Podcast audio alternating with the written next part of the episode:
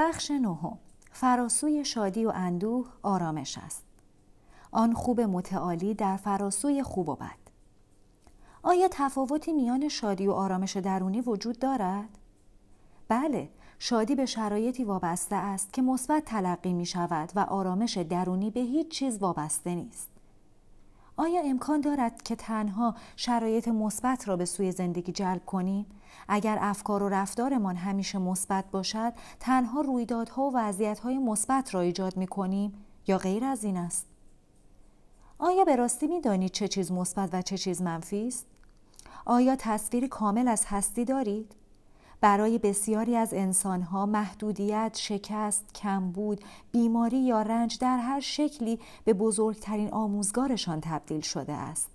این شرایط به آنها آموخته است که تصویر کاذب خود و اهداف و امیال سطحی را که ذهنشان القامی نماید رها کنند. شرایط دشوار به آنها ژرف بودن، فروتنی و همدلی را آموخته و موجب شده است که واقع تر شوند. هرگاه رویدادی منفی برای شما پیش می آید درس عمیقی درون آن پنهان است. حتی اگر آن موقع متوجه نشوید. حتی یک بیماری خفیف یا یک تصادف می تواند آنچه را که در زندگیتان واقعی یا غیر واقعی و در نهایت با اهمیت یا بی اهمیت است به شما نشان دهد. اگر از دورنمای بالاتری بنگریم شرایط همیشه مثبت هستند. به سخنی دقیقتر آنها نه مثبت و نه منفیند شرایط همانی هستند که هستند. هنگامی که در پذیرش کامل آنچه هست که تنها شیوه خردمندانه زیستن است به سر ببرید دیگر هیچ خوب یا بدی در زندگی شما وجود نخواهد داشت. تنها آن خوب والاتر خواهد بود که بد را نیز در بر می‌گیرد. با این حال چنانچه از دورنمای ذهن به شرایط بنگرید خوب، بد، عشق، تنفر و علاقه بیعلاقگی وجود دارد. بر این مبناست که در سفر پیدایش نخستین کتاب تورات آمده است آدم و حوا پس از آنکه از درخت معرفت خیر و شر خوردند دیگر اجازه نداشتند در بهشت به سر ببرند به نظر من این نوعی افکار و خودفریبی است. هنگامی که واقعی دهشتناک مانند تصادف بیماری و درد به هر شکل برای من یا یکی از نزدیکانم رخ می دهد می توانم وانمود کنم که اصلا رویداد بدی نبوده است. اما واقعیت بد بودن آن به قوت خود باقی است. پس چرا آن را انکار کنم؟ شما وانمود به چیزی نمی کنید بلکه اجازه می دهید آنچه هست همان گونه که هست باشد. تنها همین و بس این اجازه بودن دادن شما را به فراسوی ذهن و الگوهای مقاومت آن که قطبهای مثبت و منفی را می آفرینند می برد. این جنبه ضروری بخشایش است.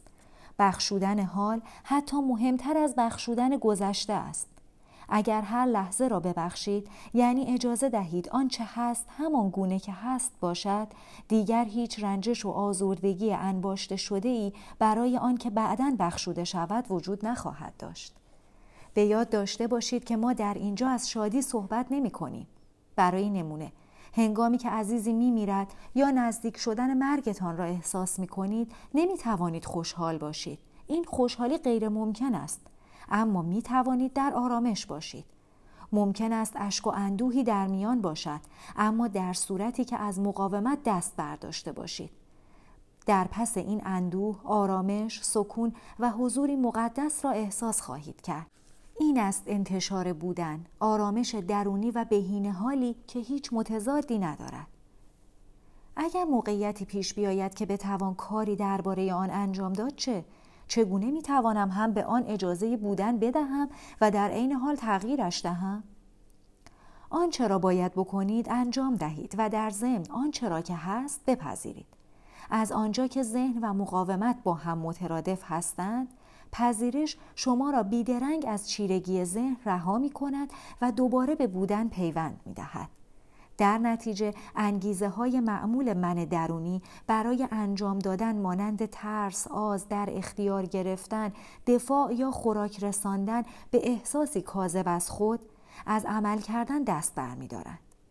اکنون شعوری بسیار عظیمتر از ذهن در کار است.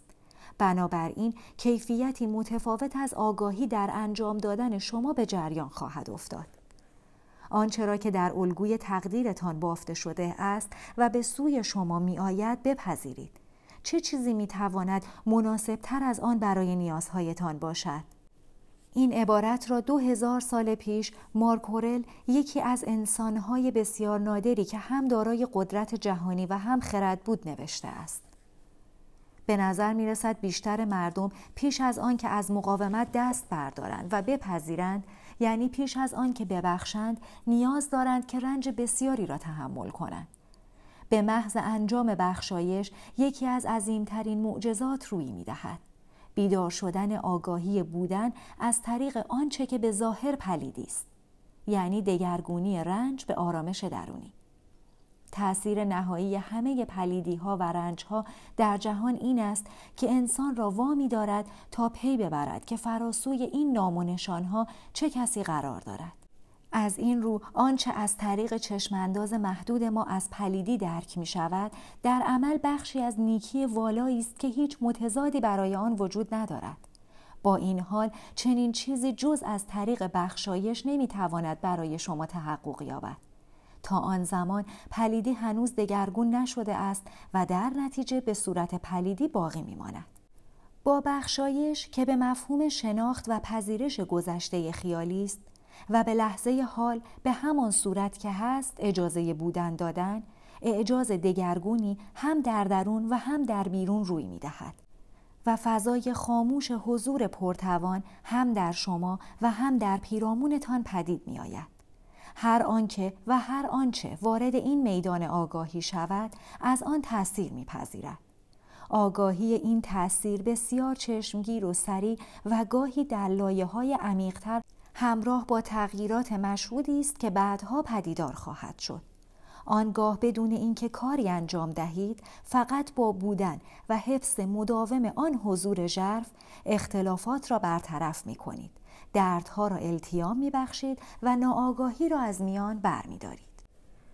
پایان داستان زندگی در آن حالت پذیرش با وجودی که هیچ چیز را بد نمی‌خوانید آیا هنوز امکان دارد چیزی وارد زندگی شود که از دیدگاه آگاهی عادی بد خوانده شود هرچه که به اصطلاح بد نامیده می شود و در زندگی مردم پیش می آید از ناآگاهی سرچشمه می گیرد. این رویدادها ساخته خود آنها یا به سخنی دیگر ساخته من درونی است. گاهی من این وضعیتها را داستان می خوانم. هنگامی که کاملا آگاه هستید دیگر داستانی وارد زندگی شما نمی شود. بگذارید به طور مختصر یادآوری کنم که من درونی چگونه عمل می کند و چگونه داستان می آفریند. من درونی ذهن مشاهده نشده است که وقتی آگاهانه شاهد و تماشاگر نیستید یا حضور ندارید زندگی شما را اداره می کند. من درونی خود را به صورت جزء جداگانه در یک جهان کین توزانه می بیند که هیچ ارتباط درونی و واقعی با موجودات دیگر ندارد و همچنین خود را در محاصره منهای درونی دیگر می بیند. که برای آن یا به صورت تهدیدی نهفته تلقی می شوند یا به شکل وسیله‌ای برای رسیدن به اهداف به نظر می رسند. الگوهای اساسی من درونی برای مبارزه با ترس عمیق و ریشهدار و از بین بردن احساس کمبود تحریزی شدهاند. این الگوها مقاومت، چیرگی، قدرت، آز، حمله، دفاع و مانند اینها هستند. برخی از ترفندهای من درونی به شدت زیرکانه است و با این حال هیچگاه به راستی مشکلات آن را برطرف نمی کند. تنها به این دلیل که من درونی خودش مشکل اصلی است.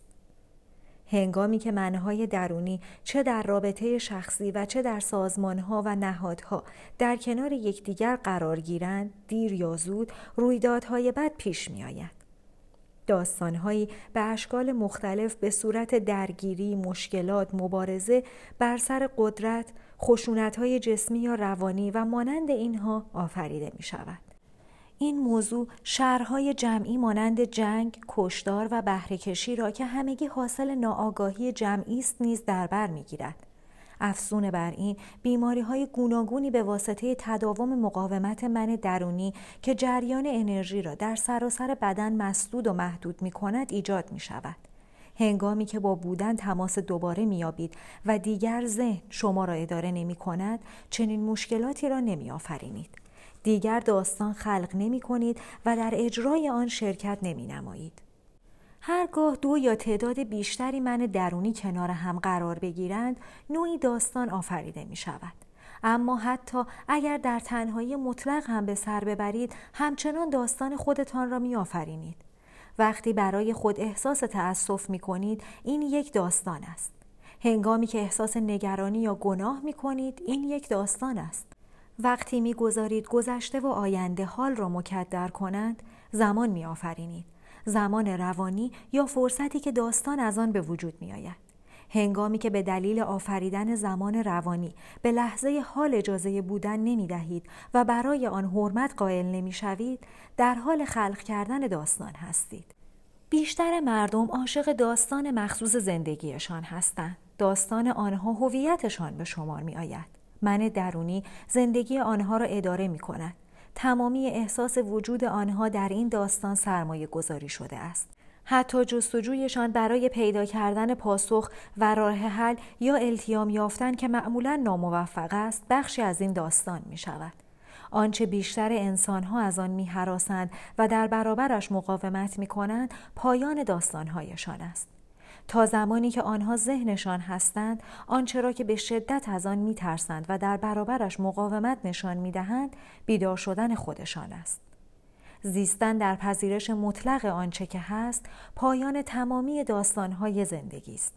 دیگر هیچ کس به رغم هر تلاشی نمی‌تواند شما را وارد مشاجره و درگیری کند. با انسانی که در آگاهی کامل به سر می‌برد نمی‌توانید وارد بحث شوید.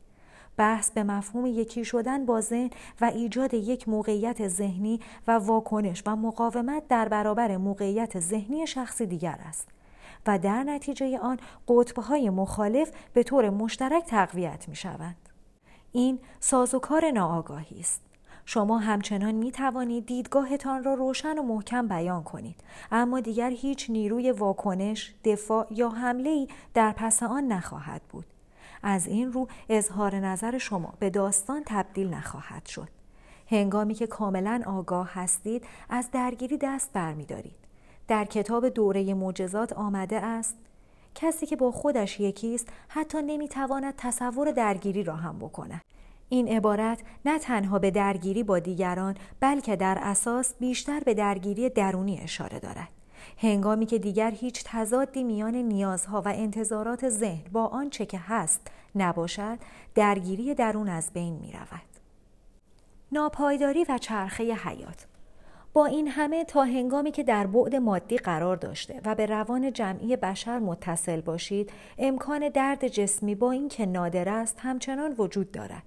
این درد را نباید با رنج و درد عاطفی ذهنی اشتباه گرفت. همه رنج ها ساخته من درونی است و از مقاومت حاصل می شود. همچنین تا هنگامی که در این بعد قرار دارید هنوز مشمول طبیعت چرخشی و قانون ناپایداری همه چیزها هستید اما دیگران را بد تلقی نمی کنید. آنچه هست فقط هست. با دادن اجازه بودن به همه چیزها بعد ژرفتری در ورای بازی تضادها خود را به صورت حضوری جاودانه سکونی عمیق و نامتغیر و شادمانیای بیدلیل در فراسوی خوب و بد بر شما آشکار می کند. این حالت شادمانی بودن و آرامش الهی است. در سطح اشکال تولد و مرگ آفرینش و تخریب رشد و زوال در شکلهای به ظاهر جداگانه ای وجود دارند باستاب آنها در همه جا هست. در چرخه زندگی یک ستاره یا سیاره بدن مادی درخت و گل در صعود و سقوط ملتها نظامهای سیاسی و تمدنها و در چرخه اجتناب ناپذیر سود و زیان در زندگی هر فرد. چرخه های موفقیت و شکست وجود دارند. هنگامی که چیزها به سوی شما می آیند چرخه های موفقیت و رونق و هنگامی که چیزها از بین می روند و تجزیه می شوند چرخه های شکست را تجربه می کنید. شما در رویارویی با چرخه های شکست مجبور می شوید که بگذارید چیزها بروند تا جا برای ظهور چیزهای نو یا دگرگونی باز شود. اگر در چرخه شکست به دامن رفتنی ها بیاویزید و مقاومت نشان دهید به این مفهوم است که با همسویی با جریان هستی مخالفت می کنید و در نتیجه رنج خواهید برد. این برداشت حقیقت ندارد که چرخه سعودی خوب و چرخه نزولی بد است مگر در قضاوت ذهنی. معمولا رشد مثبت به شمار می آید اما هیچ چیز برای همیشه رشد نمی کند اگر قرار بود رشد به هر نحوی ادامه یابد در نهایت به پدیده قولاسا و ویرانگر تبدیل می شد زوال و فروپاشی برای پدیدار شدن رشد جدید لازم است و یکی بدون دیگری نمی‌تواند وجود داشته باشد. چرخه نزولی برای تحقق معنویت کاملا ضروری است. شما باید در مرحله به گونه عمیق شکست خورده یا درد و کمبود ژرفی را تجربه کرده باشید تا به بعد معنوی کشیده شوید. شاید هم موفقیت شما پوچ و بیمعنا گشته و به این ترتیب به شکست تبدیل شده است. در هر موفقیت شکستی و در هر شکست موفقیتی نهفته است. در این جهان و در حیطه اشکال جدا یا متکسرات هر کسی البته دیر یا زود محکوم به شکست و هر دستاوردی در نهایت هیچ است.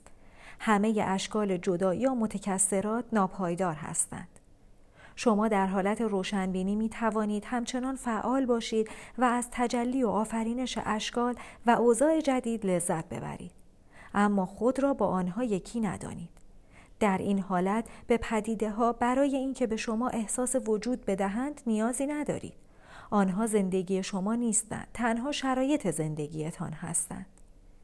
نیروی جسمی شما نیز همیشه مشمول قوانین این چرخه است و نمی‌تواند پیوسته در اوج بماند.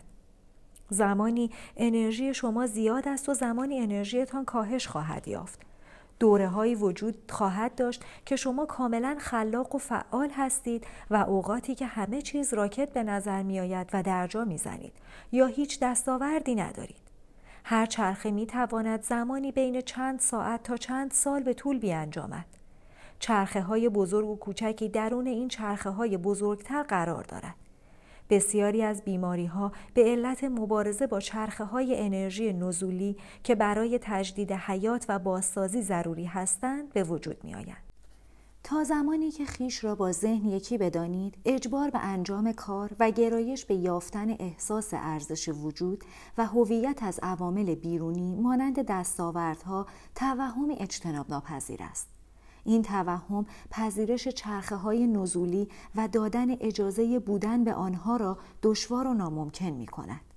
از این رو شعور موجود زنده ممکن است به منظور اقدامی برای دفاع از خود اختیار را در دست بگیرد و بیماری بیافریند تا شما را مجبور به توقف کند به این منظور که تجدید حیات لازم بتواند روی دهد طبیعت چرخشی عالم ارتباط تنگاتنگی با ناپایداری تمام چیزها و شرایط این جهانی دارد. بودا این نکته را کانون تعالیم خود قرار داد. همه وضعیت ها به شدت ناپایدار و پیوسته در حال تغییر هستند. یا به گفته بودا ناپایداری ویژگی هر وضعیت و شرایطی است که در زندگی با آن روبرو می شوید. هر وضعیتی یا تغییر می کند یا ناپدید می شود یا دیگر شما را راضی نمی کند. ناپایداری همچنین کانون آموزه های حضرت مسیح نیز هست. خزانه خودتان را بر روی زمین جایی که بید و زنگ آن را می‌خورند و دوستها آن را غارت می کنند برپا نکنید. تا زمانی که ذهنتان درباره وضعیتی مانند رابطه، جایگاه، مالکیت، نقش اجتماعی یا بدن فیزیکی شما به عنوان خوب قضاوت کند خود را به آن میچسباند و با آن یکی میپندارد به این ترتیب ذهن موجب خوشحالی شما می شود. آنگاه نسبت به خود احساس خوبی پیدا می کنید و ممکن است بخشی از شما با آن کسی که تصور می کنید هستید یکی شود.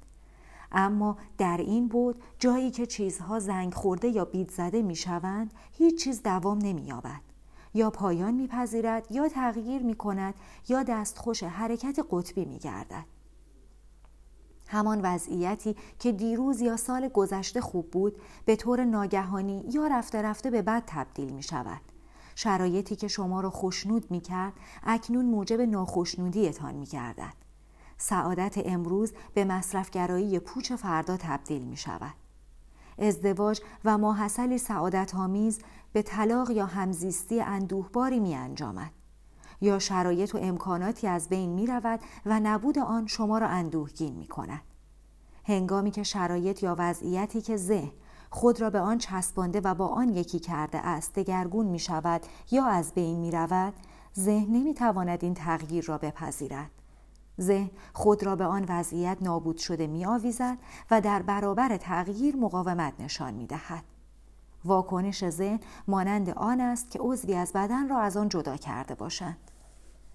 گاهی میشنویم کسی که مالش را باخته یا آبرویش را از دست داده است اقدام به خودکشی می کند. این افراد جز به موارد افراطی به شمار می آیند. کسانی هم هستند که هنگام رویارویی با یک کمبود مهم فقط اندوهگین می شوند یا خودشان را بیمار می کنند. آنها نمی توانند بین زندگی و شرایط زندگیشان تمایز قائل شوند. به تازگی درباره هنرپیشه معروفی که در هشتاد سالگی در گذشته بود شنیدم. هنگامی که زیبایی او به علت سالخوردگی رنگ میباخت به شدت غمگین و گوشگیر شده بود این هنرپیشه نیز خود را با شرایطش یکی پنداشته بود ظاهر بیرونیش ابتدا آن شرایط زمینه خوشنودی از خیش و سپس احساس ناخشنودی را برای او فراهم آورده بود. اگر این زن قادر بود با زندگی بیشکل و زمان درونش متصل باشد می توانست از جایگاه صلح و آرامش به رنگ باختن ظاهر بیرونیش بنگرد و به آن اجازه کمرنگ شدن بدهد. از این گذشته ظاهر بیرونی او می توانست به گونه فضاینده شفاف شود و از درون سرشت راستین و زوال ناپذیرش بدرخشد. به این ترتیب زیبایی واقعیش رنگ نمی باخت بلکه تنها به زیبایی معنوی تبدیل می شد با این همه هیچ کس به او نگفت که چنین کاری ممکن است.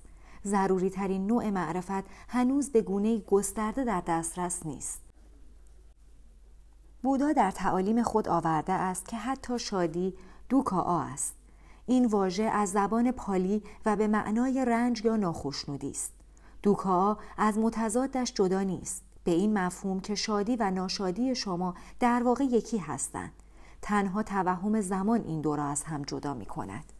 این نگرش به مفهوم منفی بودن نیست. تنها شناخت طبیعت چیزهاست. تا مجبور نباشید تا پایان عمر یک توهم را دنبال کنید به این معنا هم نیست که نباید از چیزهای زیبا و اوضاع دلخواه لذت برد. اما از طریق آنها در پی چیزی نایاب مانند هویت، احساس ماندگاری و خوشنودی بودن، چیزهایی که نمی توانند به شما بدهند، تنها رهنمودی برای ناخشنودی و رنج است. اگر مردم روشنبین می شدند و دیگر در جستجوی یافتن هویت از طریق چیزها نبودند، همه صنایع تبلیغاتی و جامعه مصرفی فرو می پاشید. هرچه از طریق خواسته ها و دستاوردها به دنبال شادی باشید، بیشتر شما را فریب می دهند. هیچگاه چیزی در آن بیرون مگر برای مدتی کوتاه و به گونه ای سطحی زمینه رضایت شما را فراهم نمی آورد. اما ممکن است شما پیش از آن که به این حقیقت پی ببرید به تجربه سرخوردگی های فراوان و تکراری نیاز داشته باشید. اشیا و شرایط می توانند به شما لذت بدهند اما درد هم به شما خواهند داد. آنها می توانند به شما لذت بدهند اما موجب شادمانی نمی شوند. هیچ چیز نمی تواند به شما شادمانی ببخشد. شادمانی بی دلیل است و به صورت شادمانی بودن از درون برمیخیزد. این شادمانی بنیادی ناشی از حالت آرامش درون است. حالتی که آن را آرامش الهی می‌خوانند. این حالت طبیعی شماست نه چیزی که رسیدن به آن مستلزم کار دشوار و تکاپوی زیاد باشد بسیاری از انسانها هیچگاه متوجه نمی شوند که نمی توانند رستگاری را در کاری که انجام می دهند یا چیزی که در اختیار خود می گیرند یا به دست می آورند بیابند. کسانی که به این نکته پی می‌برند اغلب بسیار دنیا گریز و افسرده می شوند. اگر چیزی به راستی نتواند شما را خوشنود کند پس چه چیزی باقی میماند که برایش تلاش کنید؟ اصلا فایده این کارها چیست؟ پیامبر عهد عتیق باید به چنین ادراکی رسیده باشد. هنگامی که می‌گوید هر آنچه را که زیر نور خورشید انجام شده است دیدم و بنگر. تمامی پوچیست و تلاش در پی باد. هنگامی که به این نقطه می رسید فقط یک گام با اندوه فاصله دارید و همچنین یک گام تا رسیدن به روشن بینی.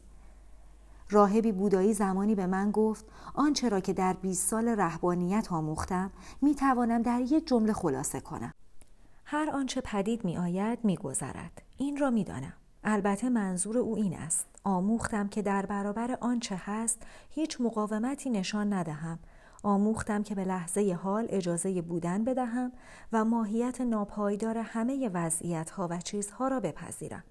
به این ترتیب به آرامش رسیدم. مقاومت نکردن در برابر هستی بودن در حالت وقار قرار یافتن و سبک روحی است. این حالت دیگر به بودن چیزها در وضعیتی خاص یعنی بد یا خوب وابسته نیست.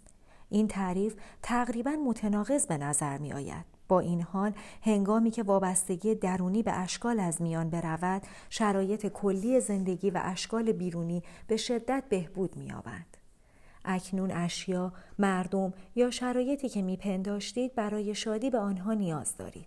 بدون هیچ تلاش و مبارزه ای از جانب شما به سویتان می آیند و شما آزاد هستید که تا زمانی که ادامه دارند از آنها لذت ببرید و سپاسگزار باشید.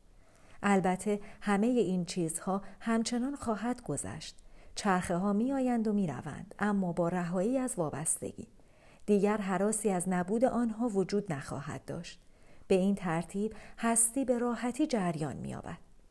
شادی که از یک منشأ ثانوی ناشی شود هیچگاه چندان عمیق نیست فقط باستاب کمرنگی است از شادمانی بودن آرامش پرشوری که هنگام ورود به حالت مقاومت نداشتن میابید بودن شما را به فراسوی قطبهای مخالف ذهن می‌برد و از وابستگی به اشکال آزاد می کند. حتی اگر قرار باشد همه چیز در پیرامون شما از هم فرو بپاشد و فرو بریزد همچنان می توانید کانون آرامش ژرف درون را احساس کنید. آنگاه ممکن است شاد نباشید اما در آرامش خواهید بود.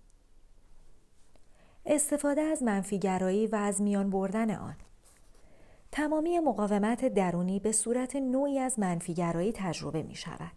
همه منفیگرایی ها نوعی مقاومت است. دو واژه منفیگرایی و مقاومت تقریبا در معنا با هم مترادف هستند. دامنه منفیگرایی از آزردگی و بیقراری تا خشم شدید، از حالت افسردگی یا رنجش و کچخلقی تا ناامیدی منجر به خودکشی گسترده است. گاهی مقاومت تندیس درد عاطفی را بیدار می کند که در این صورت حتی یک وضعیت اندکی نامطلوب نیز می تواند منفیگرایی شدیدی مانند خشم، افسردگی یا اندوهی ژرف را به وجود بیاورد. من درونی معتقد است که می تواند با منفیگرایی واقعیت را دستکاری کند و به آنچه می خواهد برسد. معتقد است که از این راه می تواند شرایط مورد نظر را به وجود بیاورد یا شرایطی نامطلوب را برطرف کند. کتاب دوره معجزات به درستی به این نکته اشاره کرده است. هرگاه غمگین هستید این باور ناآگاهانه در شما وجود دارد که غمگین بودن می تواند آنچه را که می خواهید برایتان خریداری کند. اگر ذهن شما معتقد نیست که غمگینی کارایی دارد چرا آن را ایجاد می کند؟ البته واقعیت این است که منفیگرایی کارایی ندارد. منفیگرایی به جای جذب شرایطی مطلوب بروز آن را متوقف می کند. به جای اینکه شرایط نامطلوبی را برطرف کند آن وضعیت را در جایش نگه می دارد. تنها کارکرد سودمندی که غمگین بودن دارد تقویت من درونی است و از این رو من درونی شیفته آن است. هنگامی که هویت خیش را با گونه ای از منفیگرایی یکی کرده باشید نمی‌خواهید آن را رها کنید و در حیطه عمیقی از ناآگاهی خواهان تغییری مثبت نیستید. تغییر مثبت هویت شما را به عنوان شخصی افسرده، خشمگین یا انسانی بدبیار تهدید می کند. آنگاه یا پدیده های مثبت زندگیتان را نادیده می گیرید و انکار می کنید یا در آنها اختلال به وجود می آورید. این پدیده ای رایج و همچنین نوعی دیوانگی است. به طور کلی منفیگرایی کاملا غیر طبیعی و آلاینده روان است. از سوی دیگر ارتباط عمیقی میان مسموم کردن و تخریب طبیعت با منفیگرایی ای که در روان جمعی بشر انباشته شده است وجود دارد. جز انسان هیچ شکل دیگری از حیات روی این سیاره منفیگرایی را نمی شناسد. درست همان گونه که غیر از انسان هیچ موجود دیگری کره زمین را که تغذیه کننده و نگهدارنده او بوده این چنین مسموم نکرده و مورد حمله قرار نداده است. آیا تا کنون گلی غمگین یا درخت بلوطی پرتنش دیده اید؟ آیا تا کنون با دلفینی افسرده روبرو شده اید؟ یا با قورباغه‌ای که درباره اعتماد به نفس مشکل داشته باشد؟ گربه‌ای که نتواند قرار داشته باشد یا پرنده‌ای که آزردگی و نفرت را با خود حمل کند دیده اید؟ فقط حیواناتی ممکن است گهگاه تجربه مشابه منفیگرایی داشته باشند یا علائمی از رفتار عصبی از خودشان بروز دهند که در ارتباط نزدیک با انسان به سر می‌برند و از این رو با ذهن و دیوانگی او آشنا و مرتبط شدهاند. گیاهان و حیوانات را تماشا کنید و بگذارید آنها پذیرش آن چرا هست و تسلیم در برابر لحظه حال را به شما بیاموزند. بگذارید بودن را به شما بیاموزند. بگذارید یک پارچگی یا یکی بودن، خیشتن خیش بودن و واقعی بودن را به شما بیاموزد. بگذارید چگونه زیستن و چگونه مردن و چگونه زندگی و مرگ را به مشکل تبدیل نکردن را به شما بیاموزند. با بسیاری از استادان معنوی زندگی کرده ام. همه آنها گربه بودند. حتی اردک ها نیز درس های معنوی مهمی به من آموختند. فقط نگریستن به آنها نوعی مراقبه است. چگونه با آرامش روی سطح آب شنا می کنند و با خودشان راحت هستند. آنها کاملا در لحظه حال حضور دارند. با وقار و کامل. آنگونه که تنها یک موجود بی ذهن می تواند باشد. با این حال گهگاه دو اردک وارد ستیز می شوند. گاهی به ظاهر بدون هیچ علت خاصی یا به این دلیل که اردکی وارد حریم خصوصی آن یکی شده است. جنگیدن آنها معمولا چند ثانیه بیشتر طول نمی کشد و بعد اردک ها از هم جدا می شوند. هر کدام در جهت مخالف شنا می کنند و چند بار با شدت بالهایشان را به هم می زنند. سپس در صلح و آرامش به شنا کردن ادامه می دهند. گویی اصلا دعوایی رخ نداده است. هنگامی که برای نخستین بار این صحنه را دیدم ناگهان متوجه شدم که آنها با به هم زدن بالها انرژی اضافی را رها می سازند و از این راه از گیر افتادن این انرژی در درون جسم و تبدیل آن به منفیگرایی جلوگیری می کند. این همان خرد طبیعی است. این کار برای اردک ها آسان است زیرا آنها ذهنی ندارند که گذشته را در حالی که فایده ای ندارد زنده نگه دارد و سپس پیرامون آن برای خود هویت بسازد.